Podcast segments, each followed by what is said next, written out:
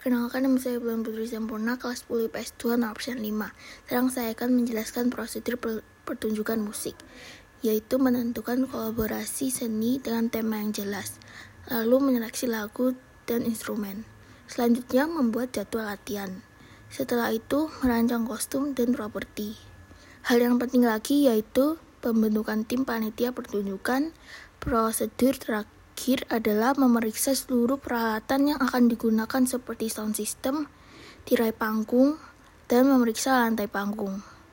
Selain itu, menjelang dimulainya pertunjukan musik, harus melakukan pemanasan agar tubuh menjadi lebih rileks, baik dalam per permainan musik atau menari.